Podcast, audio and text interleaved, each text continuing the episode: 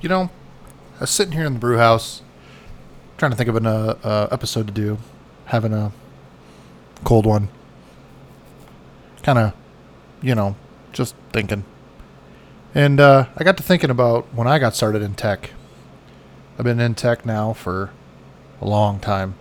Um, in fact, you could say I started in tech in 2014 or 2014, 1990. Uh, would have been 96. I'd have been 14 years old. My dad was, you know, he'd drive me to people from the church's house, and I would fix computers. And my love of computers came from playing games. And I don't even play games anymore. The the fun for me was is I would get a PC Gamer magazine. Uh, it would come with all of the demo games, and I had an old 486 SX 25 Packard Bell, and and I had hard. They didn't have enough room for the all the IDE hard drives, so I had literally had the top off and discs hanging out the side and CD-ROM drives and the whole works. Even a burner. Yeah, I was high class. But uh, you know, the people from church heard about me, and so they would call me to their house, and Dad would come over, kind of just chat with them while I would fix whatever their computer problems were. But you know, unfortunately, an anecdotal. This is how I got started in tech. And driving around to people's houses at church probably doesn't actually end up with a career. So now I'm an owner of a MSP, a fairly successful local MSP. I've traveled all over the world uh, in tech, and I don't have a college degree. In fact, uh, I, I went to college for right at two years. I I changed schools, so I went to school in Sioux Falls at Southeast Tech, and uh, I started dating my wife, and she lived in Mankato or went to school in Mankato. So I ended up moving to Mankato, and I spent a year at South Central Tech in their network administration program, and none of my credits would transfer over. It was ridiculous. So uh, basically, I was starting over again, which was fine because she had three years left of school, and I would have had two, and so it would have it would have lined up perfectly. What happened was, is my future father-in-law sent me a message says, "Hey, a local MSP is hiring. Uh, if you're interested, you should apply. They're they're a successful MSP." I said, "Okay, you know what? I will." So I applied. Uh, I ended up going to Canada with my friends, and uh, so and back then, having a cell phone that worked in a different country was very complicated. They just didn't work like they do now, or if they did, it would cost a lot of money. So me and my friends, we shut our cell phones off, the old Nokia brick phones, crossed the border, had our good time in Winnipeg, and whatever, came back, crossed the border, turned my phone back on. We are in Lake of the Woods, Minnesota, so I was roaming, so I couldn't make the call. I ended up uh, finding a payphone at a at a campground, and I and I called, I called this MSP, and I said, yeah, you know, I'd like to interview or whatever, and drove down and interviewed with him, and he offered me a job. So I told my girlfriend, fiance at that time, I said, "Hey, I'm moving to uh, back back to where you're from to work for this MSP, and uh, I'm gonna drop out of school." And so I went to talk to my advisor at the school. I said, "Hey, you know, I got this job, and it happens to be in the field that I want to be in." And I can do it without having to go through any more school. And uh, my my advisor's name was also John, and I'll never forget what he said to me. He goes, "John, going to school is a waste of your time. You're doing the world a disservice by sitting in class and learning things you already know." Now I took that as a huge compliment. I didn't think he was right, but I took it as a huge compliment, and I left, and um, I got sat down at my first job and I got asked, "Can I program?" With very minimal college experience, very minimal programming experience, I of course said yes. Oh, I always say yes. And my very first project, thinking I was going to go work for a computer company doing computer networking, was a program to put into hog barns to track bin levels, hogs in and out, uh, the earpieces, like all of the all all things hog. Water usage. They had modems in them, so they could dial back every night and report the data. Like, talk about getting something falling in your lap, and it had to be a GUI, and I had to design the, the operating systems. We used Linux, but I had to design it so it was simple to use for the farmers in the in the in the in the barns because they're used to you know the push button controls. Well, now they've got a keyboard and a mouse to to do do bin levels and all these other things. so from there, I made connections, and I've learned if you're interested at all in the tech business, the biggest thing, and I'm sure this is true in other businesses too, the biggest thing you can do is make connections. Talk to people in the industry. If you're interested in the industry, and say you're in college and say you say you figured out a way to pay for school and maybe you don't have to work. I always had to work but uh, i worked at uh, when i left the when i left mankato i had two jobs. I was working at computer renaissance and then i was also working at um, nicollet community schools for the network administrator there. And uh, the, the, they were both good jobs and the network administrator in nicollet kind of let me do my own thing. Like he's just like seems like you know what you're doing uh, if you need any help, let me know. And he ran his couple of classes and, you know, drank coffee in the teacher's lounge, I assume. I never went in the teacher's lounge. I, I never felt qualified enough to go into the teacher's lounge. And I wrote a couple of programs in the school there. One called um, Changeo. This was a program that, uh, so back in the day, Mac OS 9 and uh, Mac OS 10 was just out. So some of the programs only ran in Mac OS 9. And I think one of them was Photoshop and so these computers and the computer but then some of the good stuff ran in OS 10 so the students needed a way to switch back from they could they could switch from 9 to 10 but they couldn't switch from 10 to 9 and this was before Rosetta. I think that, yeah Rosetta the emulator. Um, so I created a program called Expos Changeo that allowed and it, it ran in obviously on uh, on the BSD or the Unix on the Macs, and it allowed the students, and it was a terrible program full of bugs and vulnerabilities, but it allowed the students to execute one command as root, and it did it through a pipe. So root started a pipe, and it allowed the students to execute the restart an OS 9 command, and it worked. And uh, I did that, and then I came up with a system to this is this was like again right at the beginning of OS 9, so update updating the OS was hard. It wasn't so dependent on the internet. So I actually wrote a another program that managed the updates for um, Window or Mac OS 10. It would it could push it to all the machines and they could update. So I could update an entire lab by flipping a switch, and uh, did that all on a on a Pentium 75 Linux machine. When I when we were updating the lab, it uh, it really it really killed that machine, but it worked. Um, but you know, the, the moral of the story is, is I always would know people in the business because once you start to meet people, you end up meeting more people. I'm not a conference guy. I've been to DEF CON once. I've been to the the teacher uh, meetup down in Des Moines, the big um, I, I, forget what it's called. I've been down there once as a once as somebody who worked at a school, and again as somebody who was a vendor, and I just I'm not a conference person. Talking to people is not my thing. I'm not. It's not my favorite thing in the world. Um, but if you can get over that hurdle, find somebody in the tech industry that would trust you. Say, hey, you guys ever you know pull like if we say it's a school, and say, hey, do you guys ever pull cable and stuff in the summer? Do you ever need help? And uh, somebody will uh, if you're talking to the network administrator, somebody will probably say, "Yeah, yeah, of course." Now, I'm not suggesting doing it for free. Say, you know, if you need an extra hand or you need an extra help, a little bit of help, let me come and help. Um, as an MSP, we have kids that are 14, 15 years old pulling wire for us. It's it, you know, some of them are interested in computers and some of them aren't.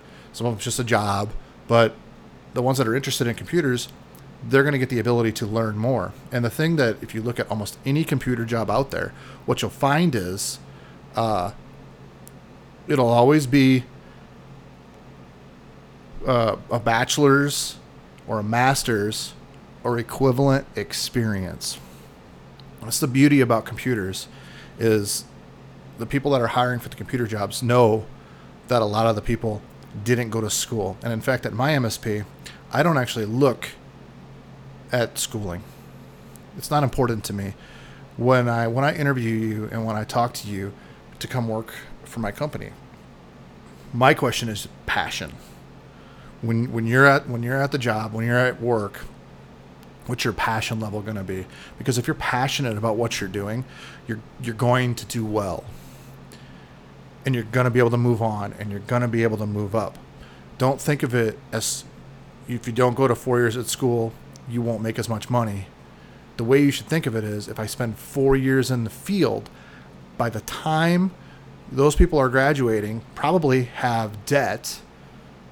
You'll have, probably have no debt if you've done well with your money uh, you know, don't go out and waste it on the weekends. You'll you'll have a you'll have a solid job and you'll be moving up in your career field. And the the cool thing is, especially when you're young, and you don't have a family, you don't have kids, is your evenings are your time. The way I spent my evenings was creating new things. I created a thing. It's not the same anymore, but it, back in the day, it, it was called Thinix, and um, it was uh, a PXE environment for Linux, which obviously is not a new thing, but it was it was geared towards um, taking very old computers that were we took a very large manufacturing company in the area and we converted all of their machines with a $10 NIC. I mean, they were talking about hundreds of thousands of dollars to replace all these machines. And in my evening, I was interested in Thinix or interested in, in thin clients. And so I was building this. I was, ta- I was taking the binaries from Slackware and um, building my own uh, Slackware and uh, uh, UC and um, BusyBox and uh, building my own thin client. We had Perl in there. We had X Xorg our desktop, and it took this this job down from a multi hundred thousand dollar project to right around fifty thousand dollars, including the time. We put ten thousand dollar or ten thousand ten dollar NIC cards in each one of these machines on the plant floor because that had to support PXE booting, and and then we we had we put in three servers. Um, they were they were nice servers. Dell uh, or no HP DL 380s. It was this was a long time ago. It was Windows 2003, I believe, and we invent we invented like a uh, a platform that let you uh, manage the systems through a web page um, in the in your own network. It wasn't like cloud based or anything like that. And, but, but that's what I did in my evenings. I didn't sit there and watch TV. I went downstairs in my basement because my wife was still in college. I'd call her on the phone at nine, but but from when I got home at 5:30 until nine, mow the lawn, cook supper, and go hack in the lab. And it shows when you do that. My next my next thing I got into was Asterisk and telephone. I mean, telephony was awesome, and it turned out to be a good thing. I lost my dad when I was um, well in 2005, and uh, one of the projects I was working on um, right before I got married, and then up to this day, is telephony, and I got way into learning asterisk, learning about SIP, and uh, we ended up. My dad lived in George, and he had just gotten wireless internet. It was always dial up the whole time I was out there, and uh, he got wireless. And so I'm like, Dad, we got to try this VoIP thing out. And man, I spent hours talking to him on the phone, trying to tweak the settings so the calls sound sounded crystal clear. He had a client on his computer. I had a Grandstream phone, and actually, it turned out to be a really good thing. But because he passed away, and we spent all that time talking to each other, even if it was about you know the VoIP phone and how the quality was and all that kind of stuff, it was still it was it was nice. I, I you know, I talked to my dad growing up, but I didn't really like sit there and chat with him. So it was nice to learn telephone for that. But then, uh, you know, we obviously started a huge conferencing company, tele- tele- telephone conferencing company that spanned the globe and whatever.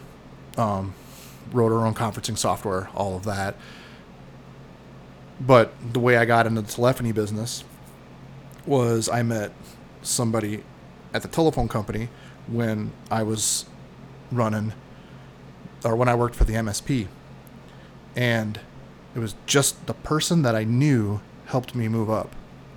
So if you're interested in something in tech, I think that the first thing you should do is find something in the area, and I would say an MSP because MSPs are are are probably going to be the people that are most likely to say, if you walk to them and say, "Hey, I'm looking for something to do, even if it's clean the toilet, no matter what it is." I'm interested in tech. I'd like to come in here, sit around with people that are like-minded. You know, when it's a company-wide meeting, even though I just got done sweeping the shop floor, I still get to sit in on the company-wide meeting and learn what's going on. If I have a tech question or a tech idea, I can work with one of the techs or the owner, and I can say, you know, this is what I'm thinking. What do you think about this? And eventually, you'll be moved into that role. It's not, especially when your expenses are low Take the time to learn from the mentors. That's what got me to where I am today. Uh, and I think that, and, and I still continue to do that. I have, I still have mentors in all the different businesses that I, that in all the different computer industry stuff that I'm interested in. There are people that I call and I talk to um, to get help and advice. The same as people that call me for help and advice these are the people that have the best contacts. And sometimes they'll call you up on the phone and say, Hey, John, do you know anybody that wants to go work at XYZ or do XYZ. And then if somebody's talked to me, I might say, well, yeah, Joe Blow is interested in doing something like that. Because in the tech business, you know, that's what we do. And I'm, I'm assuming other businesses are the same way. When it comes to finding somebody or needing help, the best thing you can do is ask somebody who's in the same industry, as long as it's not like trade secreted or something. But I was just like I say, I was just I was watching the DB Cooper show on on Netflix.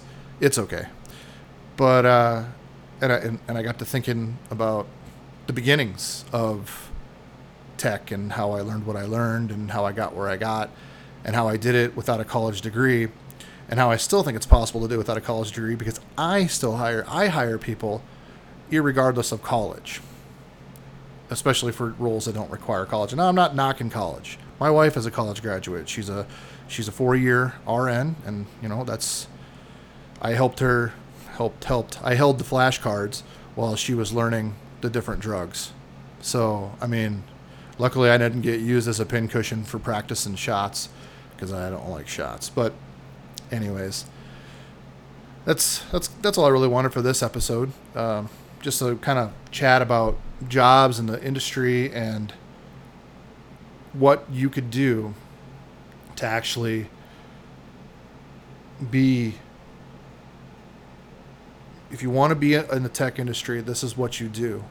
You it's about networking. Sure you can get a job by looking in the paper or going on indeed or whatever and going through the interview process and do all that. And some of the jobs it's required if you want government work you might somebody from the government might say hey we're hiring this but there's no shortcut to get into the the CEO, right? The guy who's going to hire you.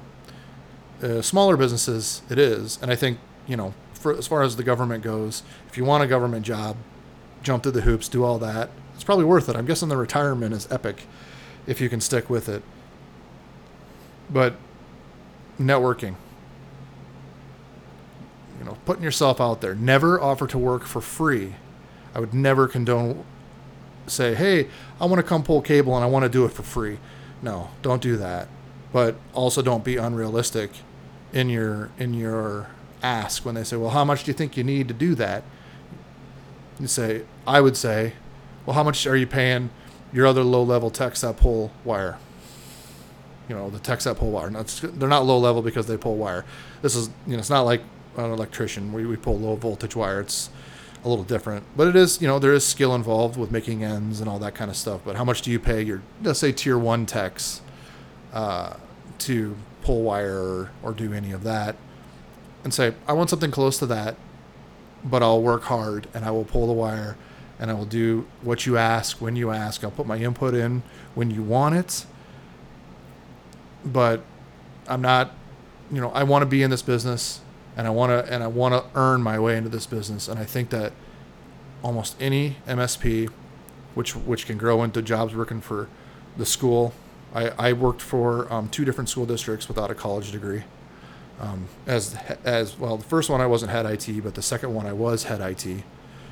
Uh, I ran the show, and I didn't have a college degree. I didn't tout that when I was in school because you probably shouldn't do that. Well, anyways, I just want to say there's a lot of different jobs in tech, and there's a lot of different ways you can go. If you're interested in cybersecurity, if you're interested, in, I mean, I had a friend, and I had a friend in my first year of college. His whole thing was all he wanted to do was pull wire. I'm cool with that. There's a lot of money in pulling wire.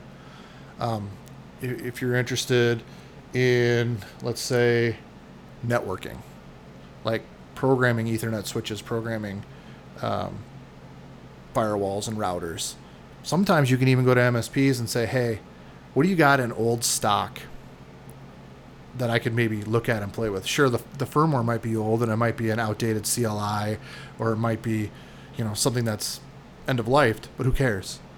Sometimes just the fundamentals is all that matters. And with the with YouTube and um, Udemy and all these different some free resources, you can probably figure out how to do these things better than I could back in the day. I mean, mine was had to go to the Barnes and Nobles or the Walden Books to the very limited computer section, the geek books, and uh, pull one off the shelf and either buy it or if you were like me, a broke hog farmer growing up, uh, bring a notepad and write stuff down, put it back on the shelf, and uh, go home. And now you know how to terminate a serial serial adapter or a Cat 5 end. So, anyways, that's all I have for today. Uh, I hope you have a good day and uh, catch you on the next one.